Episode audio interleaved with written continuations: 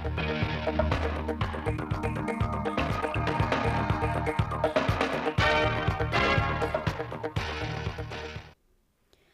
kính chào quý vị và các bạn đến với bản tin thời sự 10 giờ ngày 27 tháng 9 của Đài Phát thanh và Truyền hình Thanh Hóa. Chương trình được thực hiện trực tiếp trên sóng FM tần số 92,3 MHz. Công điện của Ban Chỉ huy Phòng chống thiên tai, tìm kiếm cứu nạn và phòng thủ dân sự tỉnh Thanh Hóa gửi Chủ tịch Ủy ban dân các huyện thị xã Nông Cống, Quảng Sương, Nghi Sơn. Theo tin cảnh báo lũ trên sông Yên ngày 27 tháng 9 của Đài khí tượng thủy văn tỉnh Thanh Hóa, hồi 6 giờ ngày 27 tháng 9 năm 2023, mực nước trên sông Yên tại trạm thủy văn Chuối là dương 1,76 m, dưới bão động 1 là 0,24 m. Dự báo khoảng 9 đến 12 giờ sáng nay, ngày 27 tháng 9, mực nước sông Yên tại trạm thủy văn Chuối có khả năng đạt mức báo động 1.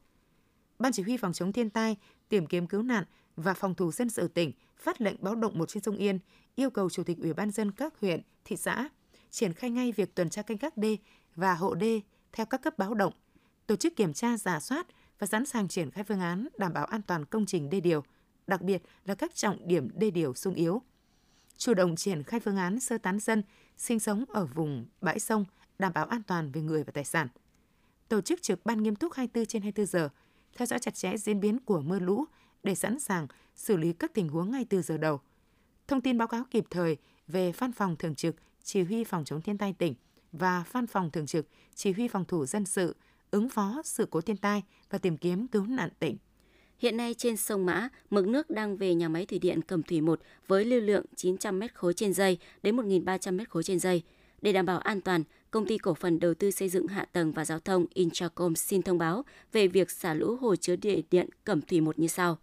Thời gian xả lũ dự kiến từ 9 giờ ngày 27 tháng 9 năm 2023. Thời gian kết thúc xả dự kiến từ 24 giờ ngày 30 tháng 9 năm 2023 lưu lượng xả dự kiến từ 900 m khối trên giây đến 1.500 m khối trên giây, tùy theo lưu lượng nước đến hồ và đảm bảo duy trì mực nước hồ ở mực nước chết là 25,5 m, mực nước dâng bình thường 25,5 m.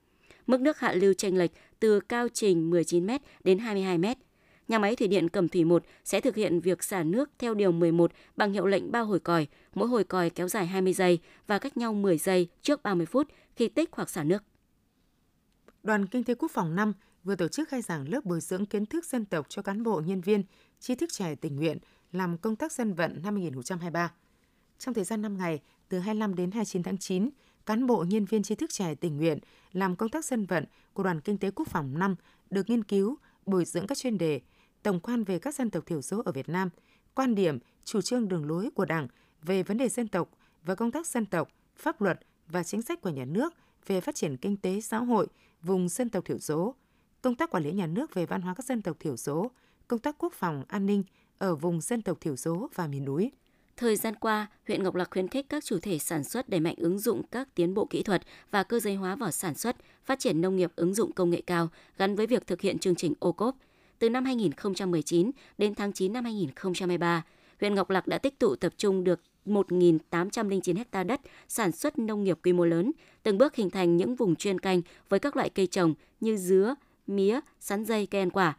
Giá trị thu nhập đạt từ 200 đến 500 triệu đồng một hecta một năm. Đồng thời huyện đã thu hút được một số dự án chăn nuôi và sản xuất giống lợn công nghệ cao, liên kết chăn nuôi gà với quy mô lớn.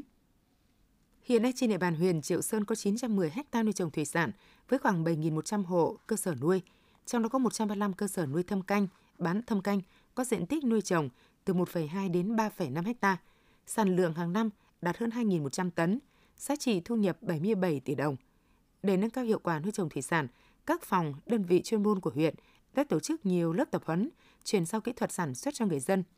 Cùng với các loại con nuôi thủy sản nước ngọt truyền thống, những năm gần đây, trên địa bàn huyện đã du nhập thêm một số con nuôi mới, con nuôi đặc sản có giá trị kinh tế cao và thị trường tiêu thụ ổn định. Hội chữ thập đỏ tỉnh Thanh Hóa phối hợp với các nhà tài trợ vừa tổ chức chương trình Trung thu nhân ái cho các em học sinh trường tiểu học xã Vạn Thiện, huyện Nông Cống. Tại chương trình, các em được hòa mình vào không khí trung thu ấm áp với các tiết mục văn nghệ vui tươi đặc sắc, được giao lưu tìm hiểu về ngày Tết Trung thu, thì trình bày mâm cỗ Trung thu và rước đèn phá cỗ. Ban tổ chức đã trao gần 600 xuất quà Trung thu cho các em học sinh trường tiểu học xã Vạn Thiện, huyện Nông Cống.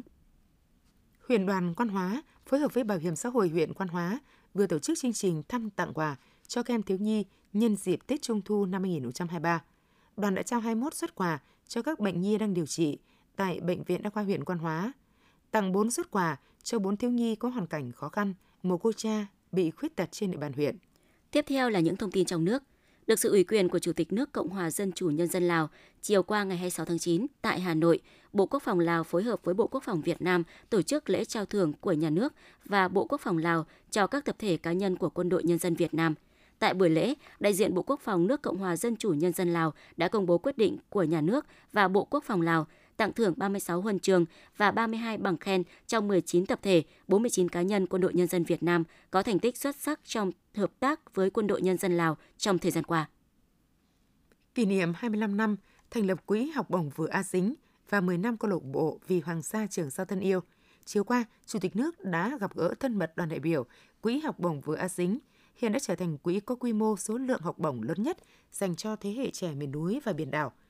từ gần 700 tỷ đồng vận động được, 125.000 em đã được quỹ trao cơ hội, vững bước trên con đường học tập và trưởng thành. Từ những thành tiệu đáng tự hào đó, Chủ tịch nước Võ Văn Thưởng khẳng định quỹ có đủ điều kiện và tự tin bước thêm một phần tư thế kỷ nữa, tiếp nối công việc hết sức ý nghĩa, mang niềm tin và tri thức cho các em, thể hiện truyền thống tốt đẹp, lá lành đùm lá sách của dân tộc. Bộ Lao động Thương binh và Xã hội cho biết, về số tương đối, Việt Nam là một trong những nước có tỷ lệ đóng bảo hiểm xã hội cao. Tuy nhiên, tỷ lệ hưởng lương hưu ở Việt Nam cao nhất khu vực, thậm chí cao nhất thế giới. Hiện nay tỷ lệ hưởng lương hưu tối đa của Việt Nam là 75%, tương ứng với thời gian đóng bảo hiểm xã hội 30 năm đối với nữ, 35 năm đối với nam. Như vậy, tỷ lệ tích lũy hiện nay bình quân là 2,14% đối với nam và 2,5% đối với nữ, trong khi các nước như Trung Quốc và Hàn Quốc, tỷ lệ này chỉ là 1%, bình quân của thế giới cũng chỉ khoảng 1,7%. Ngày 26 tháng 9, Ngân hàng Nhà nước đã công bố kết quả đấu thầu 20.000 tỷ đồng tín phiếu. Theo đó, Ngân hàng Nhà nước tiếp tục chào bán tín phiếu 28 ngày theo cơ chế đấu thầu lãi suất. Kết quả có 9 trên 11 thành viên tham gia trúng thầu với tổng khối lượng là 20.000 tỷ đồng, lãi suất 0,58%, cao hơn phiên hôm qua 0,49%. Trước đó, liên tiếp trong 3 phiên 21 tháng 9, 22 tháng 9 và 25 tháng 9, Ngân hàng Nhà nước đã chào thầu thành công tổng cộng 30.000 tỷ đồng tín phiếu 28 ngày và không phát sinh nghiệp vụ trên thị trường mở, qua đó rút khỏi hệ thống ngân hàng lượng tiền tương ứng. Viện Khoa học Giáo dục Việt Nam phối hợp với UNICEF tổ chức vòng chung kết toàn quốc cuộc thi WeShare hiểu biết về sức khỏe tâm thần của thanh thiếu niên, diễn ra từ ngày 30 tháng 5 năm 2023 đến ngày 30 tháng 7 năm 2023. Cuộc thi đã thu hút hơn 600 sản phẩm dự thi từ mọi miền đất nước – Kết thúc cuộc thi, ban tổ chức trao một giải nhất, hai giải nhì, hai giải ba và ba giải khuyến khích. Trong đó, giải nhất được trao cho sản phẩm dự thi của nhóm tác giả Đoàn Thị Thanh Thảo, trường Trung học phổ thông Phú Mỹ, tỉnh Bà Rịa Vũng Tàu và Nguyễn Sinh Hùng, Trung học phổ thông chuyên ngoại ngữ Hà Nội. Ngày 26 tháng 9, Cục Truyền thông Công an Nhân dân Bộ Công an đã phối hợp với các đơn vị chức năng tổ chức buổi tọa đàm trao đổi về các dự án luật do Bộ Công an chủ trì soạn thảo trình Quốc hội khóa 15 và một số nội dung khác. Theo dự thảo luật trật tự an toàn giao thông đường bộ, ước tính sẽ có khoảng 22 triệu giấy phép lái xe được cấp trước ngày 1 tháng 7 năm 2012, phải được đổi sang giấy phép lái xe mới. Dự thảo luật quy định thay đổi phân hạng giấy phép lái xe để phù hợp với công ước viên.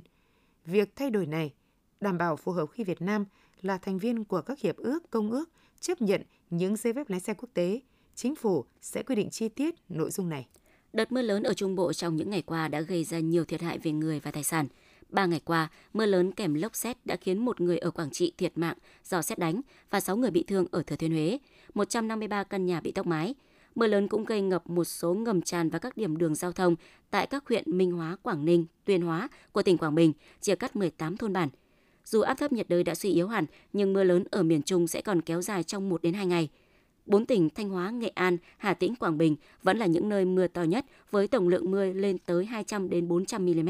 Đây cũng là khu vực có nguy cơ rất cao xảy ra ngập úng lũ quét và sạt lở đất ở vùng núi. Sau mưa lớn kéo dài những ngày qua đã khiến tuyến đường độc đạo dẫn lên bản Rào Tre, xã Hương Liên, huyện Hương Khê bị sạt lở. Bên cạnh đó, khu vực cầu tràn bắc qua sông Ngàn Sâu, nối trung tâm xã Hương Liên và bản Rào Tre, nơi có 46 hộ với 158 nhân khẩu đồng bào dân tộc Chứt sinh sống cũng bị ngập sâu, gây chia cắt hoàn toàn. Mưa lớn còn khiến nhiều tuyến đường ở nhiều nơi trên địa bàn huyện Hương Khê ngập cục bộ. Trong sáng ngày 26 tháng 9, chính quyền địa phương buộc phải cho 4.300 học sinh bậc mầm non tiểu học và trung học cơ sở trên địa bàn nghỉ học để đảm bảo an toàn. Thông tin vừa rồi cũng đã khép lại chương trình thời sự của Đài Phát thanh và Truyền hình Thanh Hóa. Xin kính chào và hẹn gặp lại quý vị và các bạn trong những chương trình sau.